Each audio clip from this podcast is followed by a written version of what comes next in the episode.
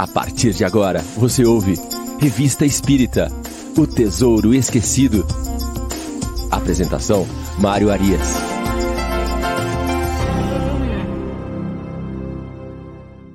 Olá, muito bom dia, amigo ouvinte da Rádio Idefran. Estamos de volta com o programa Revista Espírita O Tesouro Esquecido. Chegamos hoje no nosso programa de número 63. Entraremos hoje no mês de abril de 1859. Para os amigos que estão aqui a primeira vez, vamos lembrar que nós acompanhamos no nosso programa a Revista Espírita de maneira cronológica. Estamos agora iniciando, então, o primeiro artigo do mês de abril de 1859.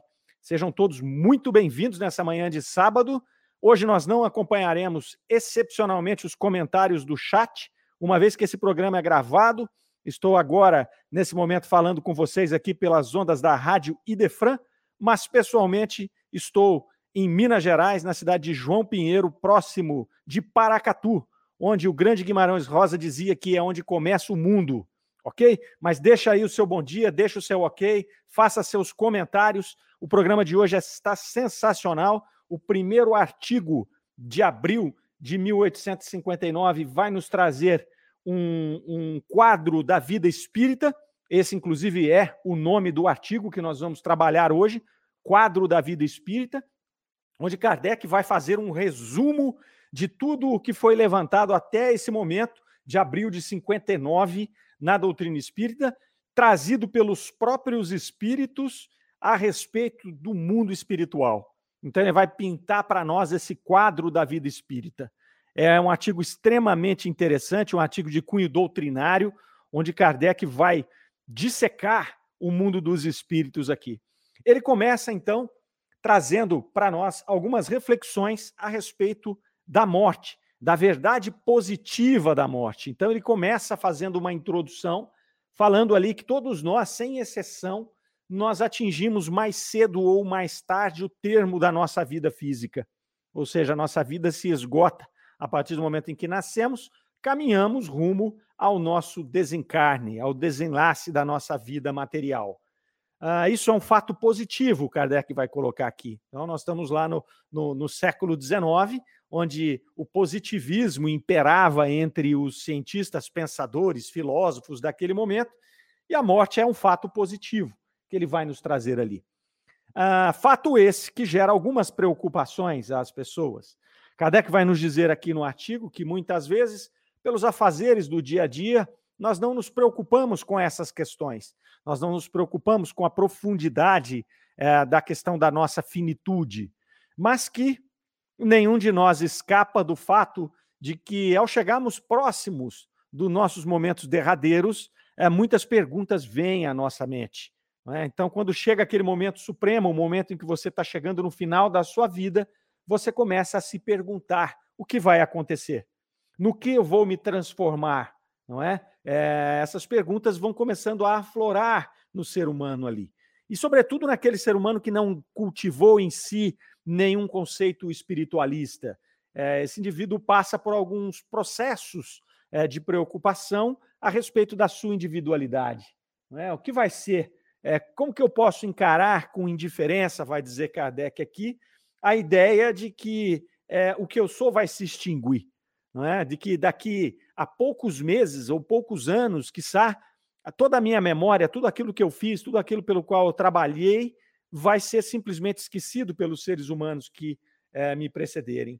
Então, essas preocupações materialistas é, são colocadas à aposta, colocadas aqui no nosso início do artigo, é, onde Kardec vai falar desse imenso abismo do nada é, que é pintado pelos materialistas após o nosso desencarne e a inquietação desses pensamentos, desses pensamentos de finitude, esse quadro desse fim materialista.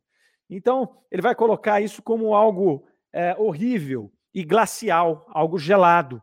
Não é?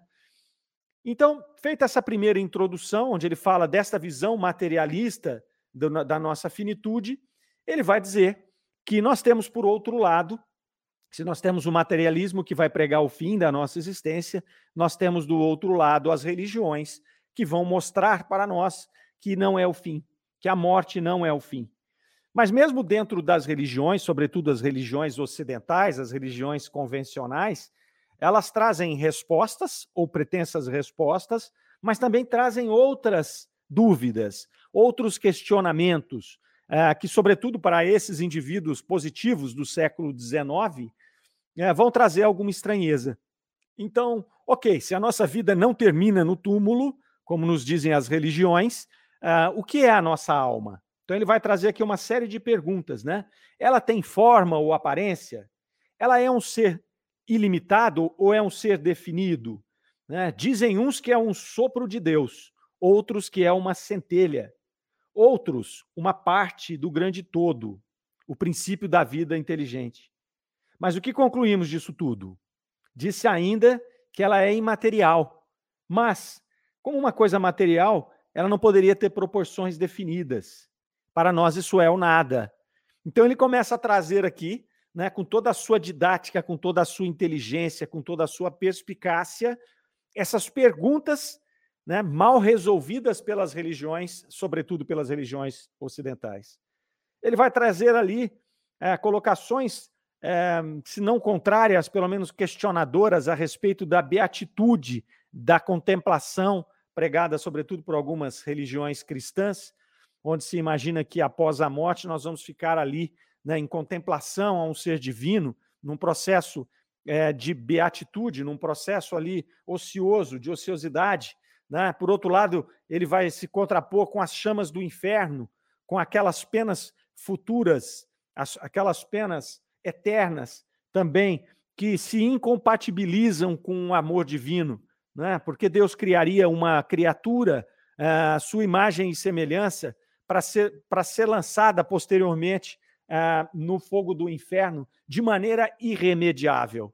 Então, Kardec começa fazendo todo esse levantamento né, antes de pintar esse quadro da vida espírita, ele vai fazer este levantamento das questões que incomodavam aqueles seres, que incomodavam aqueles indivíduos que estavam ali imersos no século XIX.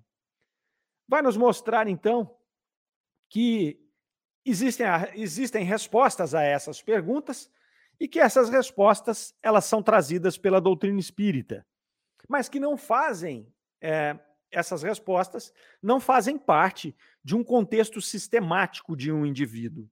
Não foi criado é, sequer por ele, Kardec, que foi o codificador da doutrina espírita. Ele vai nos mostrar ali que, graças às comunicações espíritas, né, não se trata ali da presunção de um indivíduo né, ou de um grupo de indivíduos. Trata-se dos próprios espíritos, os próprios sobreviventes é que vêm em contato com o mundo material para poder trazer essas respostas, para poder nos é, explicar o que ocorre né, é, após o nosso desenlace, a própria realidade que nos é apresentada ali. Né? Então, ele vai dizer que são os próprios seres de além-túmulo que nos vêm descrever a sua situação e falar-nos do que fazem, permitindo-nos, segundo Kardec, por assim dizer, assistir todas as nossas as suas peripécias da sua vida nova, de maneira a mostrar-nos a sorte inevitável de cada um de nós. Não é?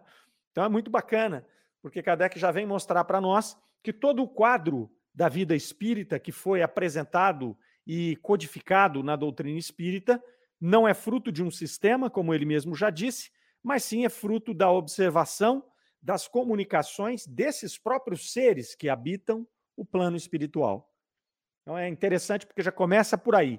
E ele vem aqui é, reforçar que essas informações elas podem ser aferidas justamente nas sessões que nós tratamos nos nossos dois últimos programas, que é a sessão de familiares, comunicações familiares de além-túmulo, onde Kardec viria trazer ao longo de todo o processo da codificação, durante os 12 anos da doutrina espírita, ele vai rechear a revista espírita com comunicações desses espíritos de diversas ordens que vão trazer as suas impressões sobre o plano espiritual. Como eles estão vivendo, o que eles estão fazendo, né, quais são os seus sentimentos, como eles percebem esses sentimentos, enfim, tudo isso que vai trazer este posicionamento ali. Feito isso, Kardec vai dizer ali, então, uma frase interessante. Ele vai dizer: o Espiritismo é, pois, o mais poderoso auxiliar da religião. Se assim é, que Deus, é porque Deus o permite. E o permite para reanimar as nossas esperanças vacilantes e para reconduzirmos-nos ao caminho do bem, pela perspectiva do futuro que nos aguarda.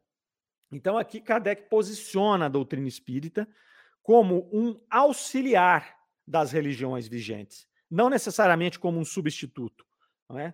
Então, quando as pessoas perguntam, ah, o Espiritismo é uma religião? Não, o Espiritismo não é uma religião, se você for olhar a, a, a, a formalidade do termo. É? Para ser uma religião, ele precisaria ter ritos, precisaria ter dogmas, precisaria ter hierarquia. E a doutrina espírita não tem nada disso, ela é antes uma doutrina filosófica. Mas Kardec posiciona essa doutrina filosófica como uma auxiliar das religiões.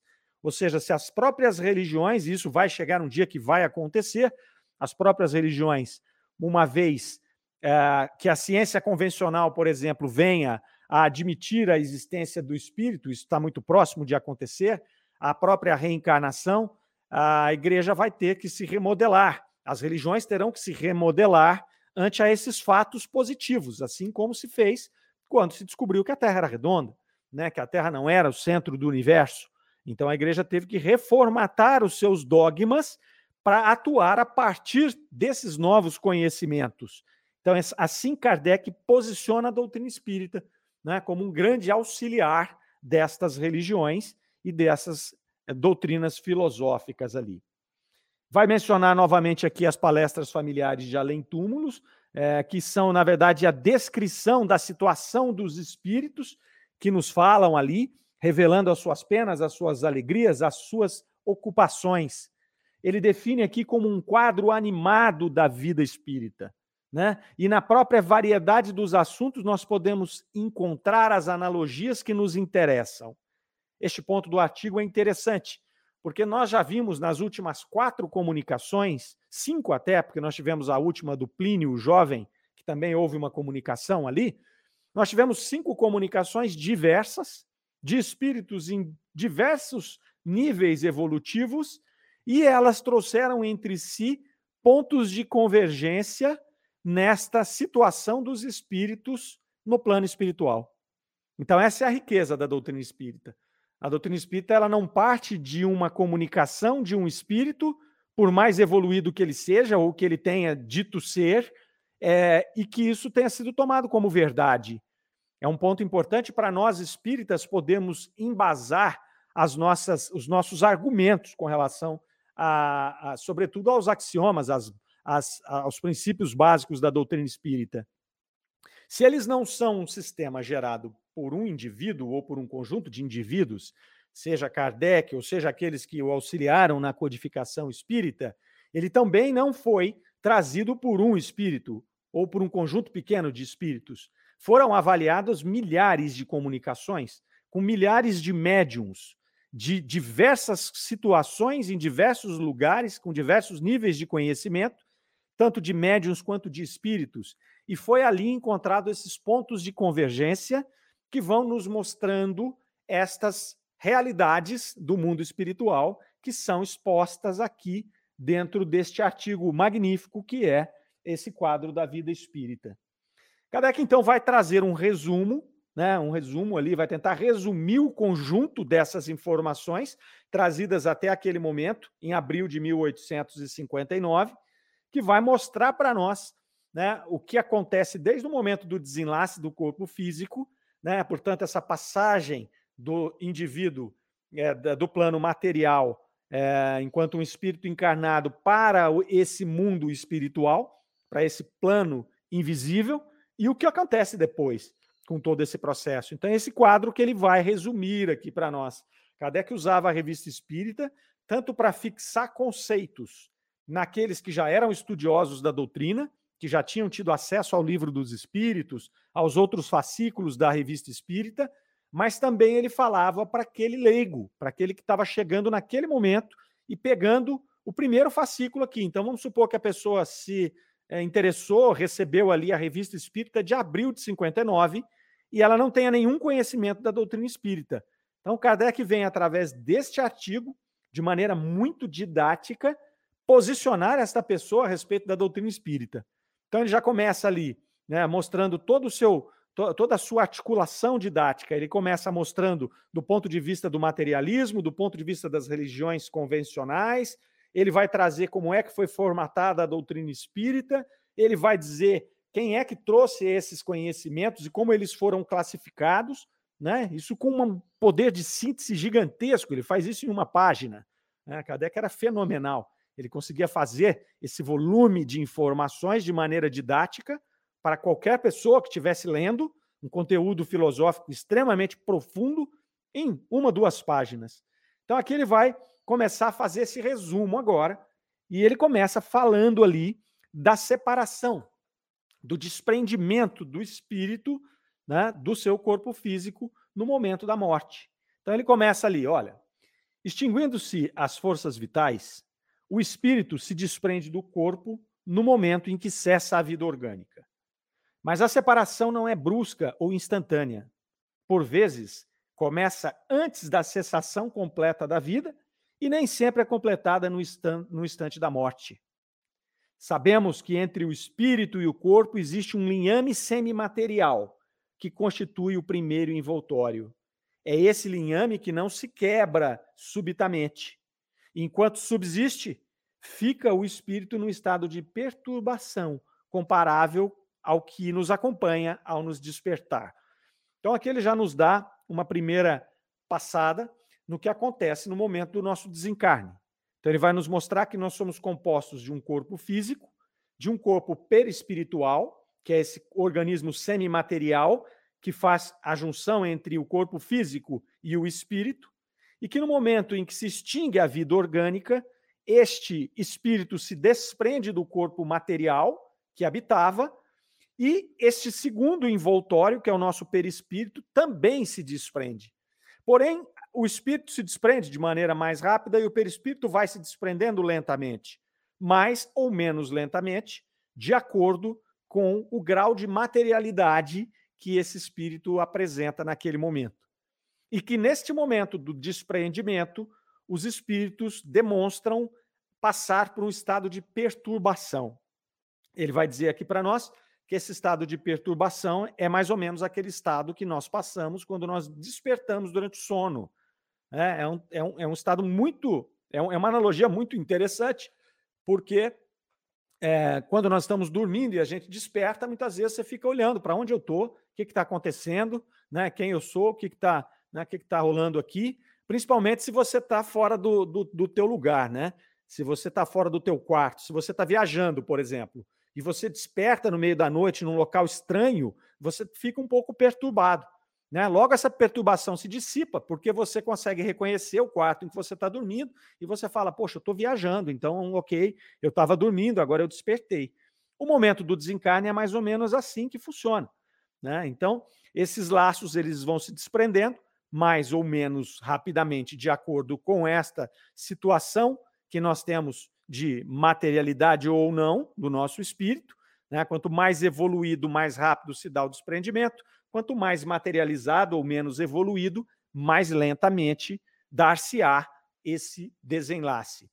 E no momento desse desenlace, é, enquanto esse desenlace não, não ocorre totalmente, o espírito, nesse processo de perturbação, ele fica ali entre né, a vida e a morte, ele fica ainda tendo sensações, ele não sabe se ele está encarnado, se ele está desencarnado, o que, que é que está acontecendo com ele ali.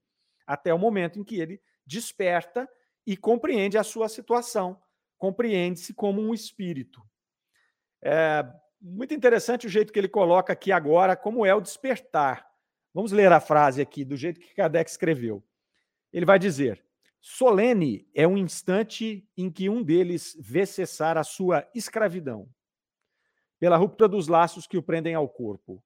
Ao entrar no mundo dos espíritos, é acolhido pelos amigos que vêm recebê-lo como se voltasse de uma penosa viagem. Se a travessia foi feliz, isto é, se o tempo de exílio foi empregado de maneira proveitosa para si e o elevou na hierarquia do mundo dos espíritos, eles o felicitam. Então, Percebam que ele vai descrever aqui como é solene o momento do desencarne. É por isso que algumas culturas elas comemoram o desencarne. Né? A nossa cultura ocidental normalmente a gente chora quando uma pessoa desencarna. Já as culturas orientais têm algumas delas que fazem festa quando o indivíduo desencarna, porque entendem de fato que está cessando esta escravização do espírito no corpo físico e que o espírito, na verdade, não está deixando a sua casa, ele está retornando para a sua casa de uma viagem penosa, como Kardec bem coloca aqui. E essa colocação dele vem da impressão dos espíritos, né, que através dessas centenas, dezenas, milhares de comunicações, vem trazer essas sensações. E aí vai mostrar que nós somos recebidos ali pelos nossos amigos espirituais, que não necessariamente são aqueles que conviveram conosco nesta última estadia, mas podem ser amigos de outras vidas, amigos que nós conhecemos há milhares de anos, que nós temos afinidade há milhares de anos. Né? O nosso anjo guardião, que é um espírito superior que nos acompanha na nossa jornada. Então, essas, esses espíritos estarão ali. Não é? E é óbvio que é, as, a nossa sensação de alegria ou a nossa sensação de frustração, ela vai estar intimamente ligada a como foi a nossa viagem. O que nós fizemos? Né? Nós viemos aqui, é, nós sabemos que nós temos um planejamento reencarnatório. A gente vai lá eh, no plano espiritual, nós vimos isso nas últimas comunicações que analisamos, nós é, nos instruímos no plano espiritual, nós aprendemos e nós escolhemos como é que nós queremos fazer esta viagem do, da vida física. Uma vez escolhida essa viagem, nós vamos encarnar e aqui, com toda a problemática que é uma vida material, porque nós temos o esquecimento do passado, nós temos aqui a limitação do nosso espírito pelo corpo físico, nós vamos aqui empreender essa caminhada, né? Tendo em nós o instinto daquilo que nós planejamos, tendo em nós as nossas boas e más inclinações, sabendo intuitivamente que nós temos que caminhar para a evolução, caminhar para Deus, mas nós temos aqui todas as influências do campo material. E muitas vezes a gente fica aqui, né, curtindo a vida numa boa, lá no pagodinho, né, no samba, de chinelinho, uh, sem nos atentar a esses chamados da nossa do nosso instinto, né, do nosso lá do nosso íntimo, do nosso espírito, dizendo amigo, vamos, você não está de férias, vamos trabalhar, vamos, vamos evoluir, né? E aí em várias frentes. Nós temos a frente moral, nós temos a frente intelectual, né? Nós temos a frente da ação, da caridade, né? Da, do, do exercício ali. Então são várias frentes mas muitas vezes a gente fica por aqui e não aproveita a vida. A gente é, aproveita a vida material, se é que nós podemos é, falar em aproveitamento dessa vida. Mas quando aí chegamos no plano espiritual, esse processo de perturbação ele é mais complexo, porque nós praticamente perdemos essa encarnação.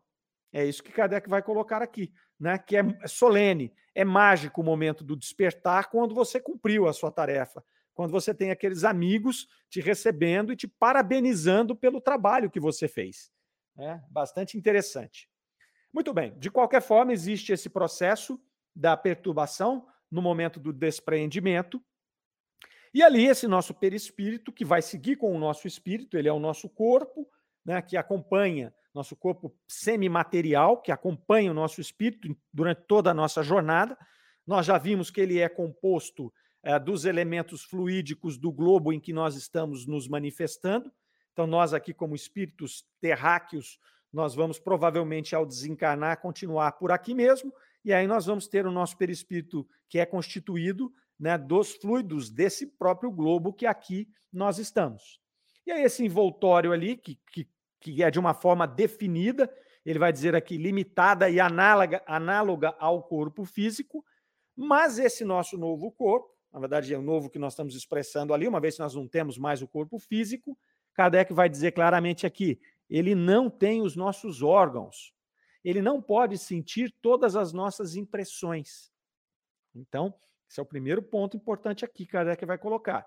Perispírito não tem órgãos, ele não tem os nossos órgãos. Muitas vezes nós confundimos ah, dentro da doutrina espírita, imaginando que o nosso perispírito é uma réplica do nosso corpo físico e que ele tem órgãos, coração, pulmão, olhos, né, tímpano. Perispírito não tem órgãos.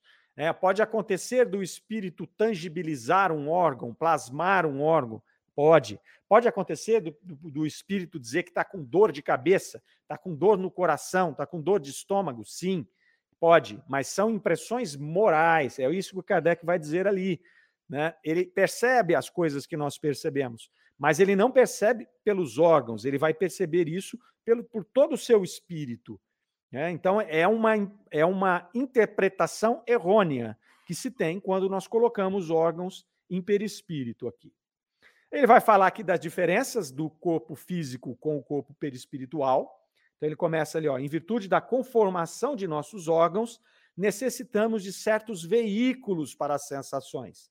É assim que nós necessitamos da luz para refletir os objetos, do ar para transmitir os sons. No caso dos espíritos, eles não precisam mais disso, eles não têm corpo físico. Isso é nosso. Tanto é que, durante várias comunicações, Kardec questionou os espíritos se esses poderiam nos ver mesmo no escuro. E eles dizem perfeitamente, com maior clareza do que nós víamos quando éramos encarnados, porque nós não vemos mais pelos olhos, nós vemos por todo o nosso perispírito. Então é importante, Kardec está colocando aqui, nós como matéria, como indivíduos materiais, como animais aqui, como seres humanos, nós temos olhos e nós precisamos da luz para poder fazer com que a gente enxergue, para que a gente decodifique aquilo que nós estamos vendo. O espírito não tem mais olhos. Ele pode até aparecer para você com os olhos. E ele pode dizer: Eu estou com dor no olho. Mas ele não está te vendo pelo olho, porque aquele órgão, o olho dele, só tem o órgão, não tem a função. Não tem a função, porque ele não é mais um corpo físico. Então ele enxerga por todos os lados. Tanto é que ele pode enxergar o que está ali atrás. Ele pode enxergar o que está do lado de lá da parede, ele pode enxergar se aqui tiver tudo escuro, coisa que a gente não vai enxergar mais. Né? Se eu apagar essa câmera aqui agora, vocês não enxergam mais. Né? Mas um espírito consegue enxergar no escuro, porque ele não depende dos olhos, da luz. O mecanismo é outro. Isso Kardec já vai deixar bem claro aqui nesse quadro da vida espírita. Então, o que acontece é que o espírito, muitas vezes, ele vem se comunicar e ele não sabe ainda nem que ele está morto. Ele não consegue perceber isso, ele está naquele estado de perturbação ainda. Ele não compreendeu como funciona esse, essa nova constituição física dele. E é por isso que muitas vezes ele declara que ele tem e ele está enxergando pelos olhos. E aí, muitas vezes, a gente, de maneira apressada, sem averiguar o que ele está falando, sem compreender o grau de lucidez desse espírito, você toma como verdade. Então, esse é o grande problema. Kardec não caía nessa história. Kardec perguntava para um, para outro, para outro e outra. Ele ficava muito é, preocupado quando vinha uma comunicação desse tipo, porque ele fazia referência. Olha, ele não tem mais corpo físico. Como é que ele pode ter essa? Que ele pode me dizer que ele está sentindo isso? E aí ele começava a explorar esse assunto em várias comunicações com vários espíritos, até que ele pudesse desvendar esta situação aqui. Pois bem, então, os espíritos eles até têm esses sentimentos, esses sentimentos eles são oriundos do estado de perturbação dele, são sentimentos chamados morais, porque não são físicos, então ele pode até dizer que está com dor de cabeça, mas ele não está com dor de cabeça como nós temos como encarnado, porque ele não tem mais o cérebro, ele não tem mais é, conexões nervosas que vão fazer com que ele tenha dor de cabeça. Então, o espírito está com frio, Ok, é uma sensação dele de frio, mas ele tanto faz, ele pode entrar dentro de um forno, micro-ondas, que ele não vai queimar, ele não vai morrer. Se ele entrar numa, numa geleira, ele não vai congelar. Não é? Então, ele está com frio ou está com calor, é uma sensação moral desse espírito, não é uma sensação física mais. É importante, parece uma coisa muito óbvia, mas não é. Tanto que Kardec vem colocar isso neste artigo aqui de maneira muito detalhada. Outro ponto importante que ele vai falar aqui do que acontece com esses espíritos nesse quadro da vida espírita. Ele vai dizer ali, ó, as necessidades inerentes ao corpo não se podem mais verificar desde que não existe mais corpo. E o espírito também nesse momento ele não tem mais então, né? Por isso, ele não tem mais necessidade de repouso e ele não tem mais necessidade de alimentação. Às vezes você vai ver na própria revista Espírita os espíritos se comunicando né? E ali falando que estão se despedaçando por um pedaço de pão, que estão morrendo de fome, né? É uma sensação de perturbação do espírito. Ele não consegue comer mais, não. Ele não tem corpo físico, ele não tem estômago, ele não tem intestino, né? ele não tem as células que precisam se alimentar de outras células é, dessa energia vital. Ele não tem mais isso. É um processo de perturbação. E junto com isso, as necessidades sociais também são dissipadas nesse momento. Que ele entra, já ele sai dessa questão das necessidades físicas e entra no artigo falando das necessidades sociais. Então, ali, esses espíritos não apresentam mais preocupações com negócios, com discórdias familiares, com essas coisas todas. Quando o espírito se demora nessas sensações, porque acontece, do espírito é, é, é, se comunicar e falar: ah, eu estou na fazenda, eu estou lá, o pessoal não está cuidando direito das minhas coisas, ou os meus negócios, eu não consigo mais cuidar dos meus negócios, né? ou então eu ainda tenho problemas familiares aqui. Quando ele se manifesta dessa maneira, ele está demonstrando o seu processo de perturbação. Ele está demonstrando que ele ainda não entendeu a sua nova etapa de vida. Ele não, se, ele não compreendeu que ele está desencarnado e que isso não diz respeito mais a ele. Mesmo que ele se compreenda desencarnado, como ele não tem a evolução espiritual necessária para compreender o que é isso, muitas vezes ele se demora nessas sensações, ele fica por ali porque ele ainda quer fazer parte desse processo material.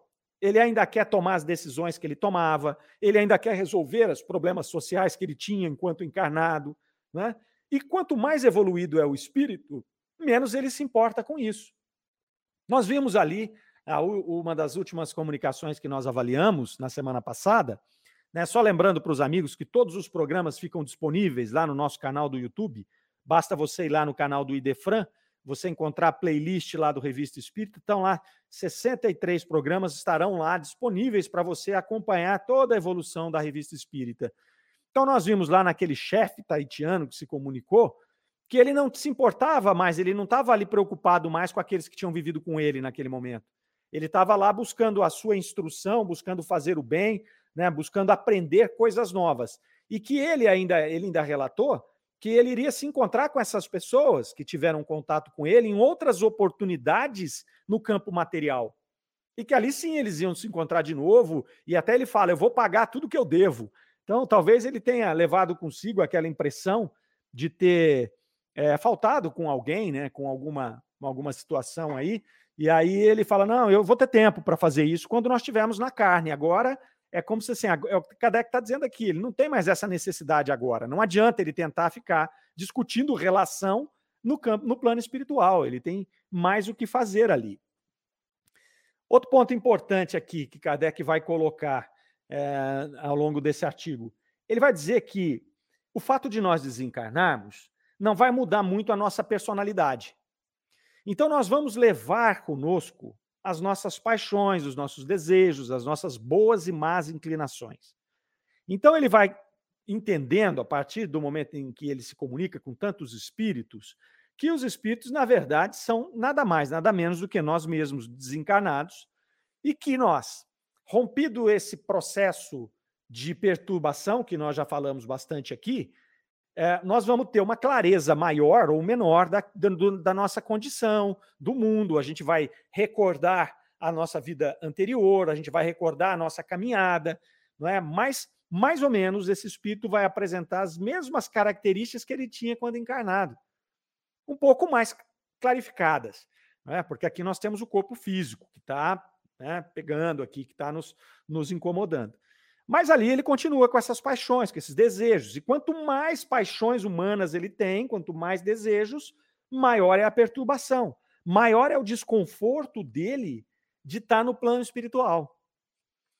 Porque ele quer viver essas paixões materiais. E lá ele não tem mais isso.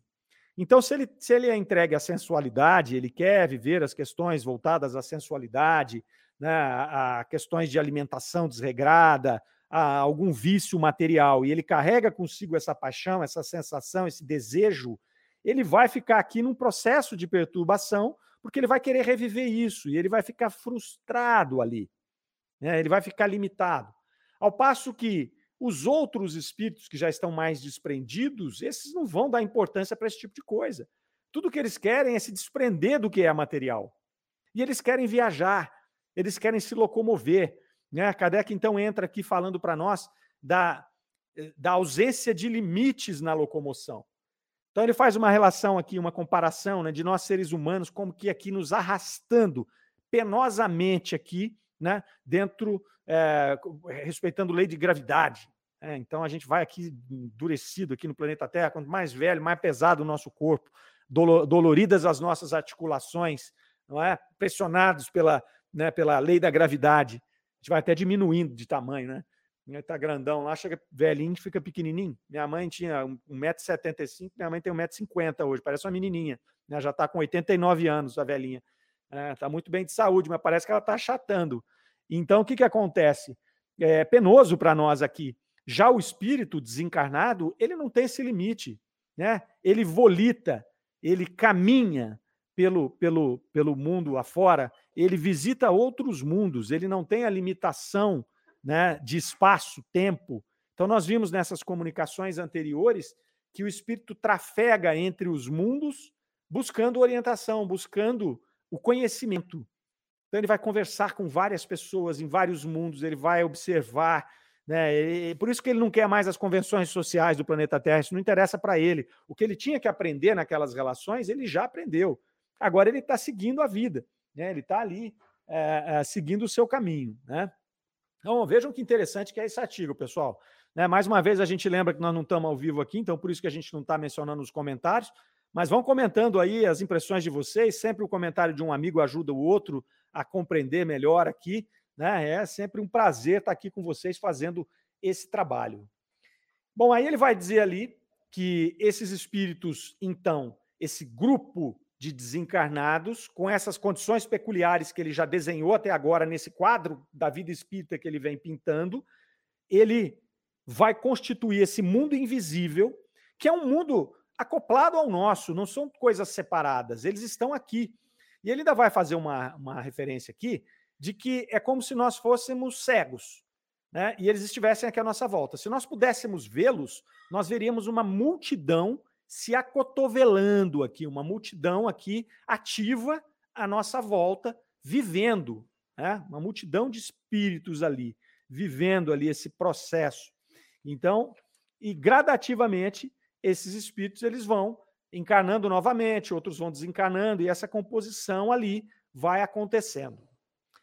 Pois bem, dentro desse universo todo, que compõe o plano espiritual, ele vai mostrar ali que esses espíritos, eles vão se mostrar em categorias diferentes. Então, ali tem é, estados de espíritos que vão variar. Né? Ele vai falar ali, ó, vai variar extraordinariamente na razão da sua elevação e do seu grau de pureza. À medida em que ele se eleva, se depura, as suas percepções, as suas sensações se tornam menos grosseiras. Adquire mais acuidade, mais sutileza, mais delicadeza. Vê, sente e compreende as coisas como não poderia ver ou sentir numa condição inferior. Então é toda uma população e essa população ela tem graus hierárquicos que não são aristocráticos, que não são herdados de pai para filho, que não são conquistados via eleição direta, eles são conquistados via o trabalho de cada espírito. É uma evolução, uma conquista de cada um. É o grau de elevação espiritual que vai fazendo esta hierarquia. Então, vai destacando esses seres mais sutis, mais ah, aptos a enxergarem mais longe, né, com mais delicadeza, com mais compreensão, com mais proximidade de Deus vai, vão se separando naturalmente daqueles que ainda estão ali é, presos nas questões materiais, nas questões de sensualidade, do que seja. E aí, e o objetivo de todos é, é, fazer essa ascensão. E aí, esse progresso aí, ele vai é, ocorrendo nesses grupamentos de espíritos e vão definindo o que é esse nosso plano ali. Então, essas, essas são, essa é a situação geral desses espíritos ali na erraticidade. E aí ele entra num outro aspecto importante, que é o das ocupações desses espíritos nesse mundo que ele já desenhou nesse quadro da vida espírita. Essas ocupações, uh, os espíritos vão, eles também demonstrar o que eles fazem ali, né? O que eles fazem, como é que eles passam o tempo. O que nós vamos ver ali é uma vida muito ativa desses espíritos, né? E eles mesmos vão responder ali. Kardec vai dizer que isso não é fruto da imaginação, não é fruto de um pensamento filosófico, é fruto da observação desses espíritos e dessas comunicações feitas por eles ali. Né? Então ele vai dizer, ó, laboraríamos em erro se acreditássemos que a vida espírita é uma vida ociosa. Muito pelo contrário. A vida espírita é uma vida ativa, né? Eles falam das ocupações deles o tempo inteiro. E aí esses grupos que nós mencionamos há pouco, eles têm ocupações diferentes. Então Kardec vai começar aqui dizendo do grupo dos mais evoluídos que estão por aqui. Né? Esse grupo ali, eles já atingiram um grau de desenvolvimento maior, né? e eles velam ali pela realização dos desígnios de Deus nos planetas que eles atuam. Então vejam, são os co-criadores divinos. São aqueles espíritos que coordenam aquele grupamento de outros espíritos. Olha que coisa maravilhosa. Então, nós temos aqui no, no, planeta Terra né, espíritos, grupos de espíritos que estão coordenando esse processo evolutivo nosso, que estão aqui velando pelos desígnios de Deus. Que maravilhoso isso, né?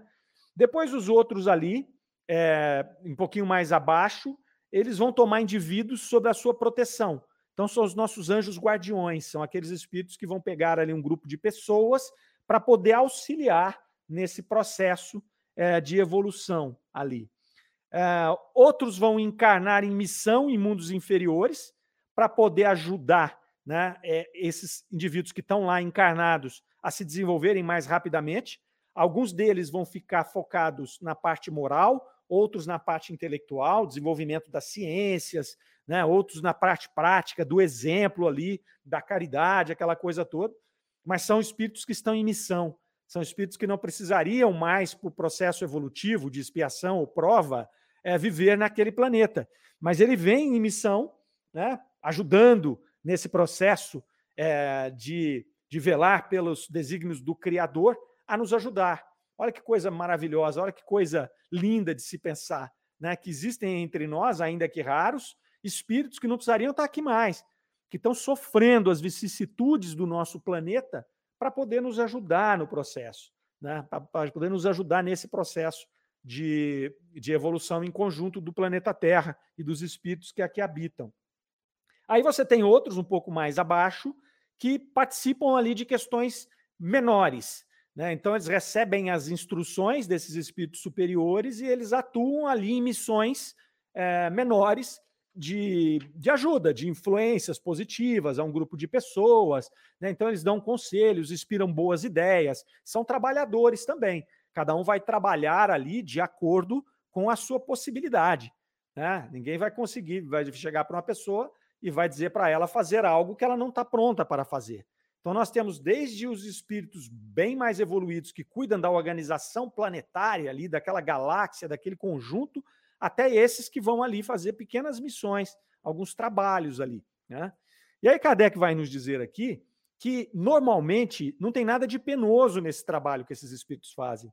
Eles fazem com alegria, eles fazem é, é, com uma satisfação tremenda de estar servindo a Deus. E isso é super interessante, porque o triunfo deles está em conquistar aquilo que eles queriam. Né? Então, essas organizações aí funcionam dessa maneira. E ele vai falar aqui que essas organizações eles se reúnem em conselhos, em assembleias. É, vejam que bacana. Né? Esses espíritos se reúnem, fazem reuniões para poder deliberar e definir como é que serão os trabalhos, quem vai fazer o quê, de que forma será conduzido aquele plano, aquele planeta. Então, tudo o que acontece conosco aqui, existe um planejamento espiritual, existem essas assembleias que vão acontecendo nesses grupos. É, Kardec vai dizer aqui que elas não têm local fixo para acontecer, né, que às vezes ela acontece no globo, lá onde ela vai, é, onde, onde as ações vão ocorrer, onde vai ser o palco ali das ações. E é interessante que ele vai dizer que quando acontece, por exemplo, no globo aqui, vamos pensar que algum grupamento de espírito venha fazer uma assembleia aqui no planeta Terra, para definir algumas coisas, algumas intervenções é, do plano espiritual aqui no nosso mundo material. É, eles convidam, Kardec vai dizer aqui, os encarnados que estão aqui em missão, aqueles encarnados que estão aqui de alguma maneira auxiliando nesse processo, se encontram com eles nessas assembleias, durante o sono, o desprendimento do corpo físico. Então, eles se desprendem e eles fazem parte dessas assembleias aqui para poder auxiliar nesse processo. É, então a gente nunca está sozinho, a gente está aqui com uma supervisão do alto, uma supervisão é, muito próxima de Deus, com um entendimento muito lindo, muito maravilhoso do que é o mundo. Então nós nunca estamos sozinhos. nos nossos momentos de angústia, a gente parar, respirar e tentar nos conectar com esses espíritos que estão aqui conosco, que estão nos ajudando, né, de qualquer uma dessas ordens. Depois ele vai falar, dentro desse conjunto, daqueles espíritos que estão aqui ainda presos às questões físicas, às questões materiais, esses são como se fossem sonâmbulos aqui, né? Eh, eles ainda são espíritos em início do seu processo evolutivo, não tem a clareza desses outros. É, muitos não são maus, então eles ficam por aqui fazendo pequenas tarefas também, outros ficam ainda buscando sensações do planeta Terra, né? então às vezes criam aquelas obsessões leves que por atração a gente acaba aproximando esses espíritos para perto de nós pelos nossos pensamentos, né, pelas nossas atitudes reticentes ali nas questões materiais.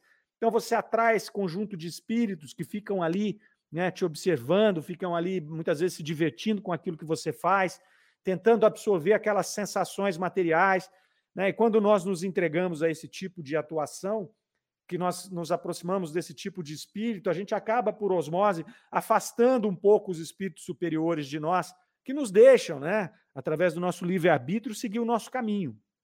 Então, importante a gente estudar essas coisas, compreender o que a revista Espírita está nos colocando aqui em textos tão lindos como esse, para poder nortear o nosso caminho aqui. E depois ele vai falar ao final aqui do artigo é, daqueles que ele chamou né, de, de escória do mundo espiritual, que são os espíritos impuros, os espíritos que ainda se, se comprazem no mal, esses espíritos que atrapalham o desenvolvimento do planeta Terra. São nossos irmãos, são irmãos que precisam de esclarecimento, mas são irmãos que ainda nutrem em si o ódio, a maldade, não é? são espíritos que se comprazem com, a, a, com espalhar ali o mal, a espalhar a discórdia, são esses que estão por trás das guerras, por trás dos nossos pensamentos sombrios, uh, são esses que estão nos impulsionando e nos dirigindo quando nós não estamos em oração e em vigilância. O Kardec vai dizer ali que Deus permite que esses espíritos atuem porque eles são uma força natural, não é? E que se eles atuam, muitas vezes eles o fazem até é, em nosso favor, em favor da questão das expiações e das provas, e também o fazem para, uh, de algum modo, que a gente se desperte, que a gente possa se conectar com a espiritualidade superior. Né? Talvez nós, em alguns momentos, até tenhamos inclinações parecidas com a desses espíritos, posto que somos ainda espíritos imperfeitos, é? mas nós já temos aqui um arsenal de conhecimentos. Né? Kardec vai encerrando esse artigo aqui dessa maneira, é, nos dando uma mensagem de otimismo, falando que, se Deus permite, Ele coloca do nosso lado espíritos protetores, né, capazes de neutralizar qualquer tipo de mal que esteja do nosso lado. Então, nós precisamos, a partir do estudo, da reflexão desses conteúdos tão espetaculares que são colocados aqui, não só na Revista Espírita, mas em toda a nossa obra uh, traduzida, compilada por Allan Kardec, nós podemos aqui encontrar as ferramentas para poder nos livrar dessas impressões, para que a gente possa, a partir do conhecimento desse quadro da vida espírita, poder, no nosso desenlace, no nosso desencarne, viver aquele momento solene de você entender que a nossa missão foi cumprida, que o nosso caminho foi bem traçado e que nós estamos prontos para continuar o nosso processo evolutivo contribuindo com a obra divina. Tá certo, meus amigos? Nós vamos ficando por aqui no dia de hoje. Iniciamos aqui com um artigo magistral, o mês de abril de 59. Semana que vem estaremos de volta, aí sim ao vivo, para poder discutir com vocês e poder seguir em frente nessa jornada tão maravilhosa que é o estudo da Revista Espírita. Tá bom? Fiquem com Deus, que Jesus os abençoe nessa semana que se inicia. Rádio Defran é amor no ar. Grande abraço a todos. Tchau.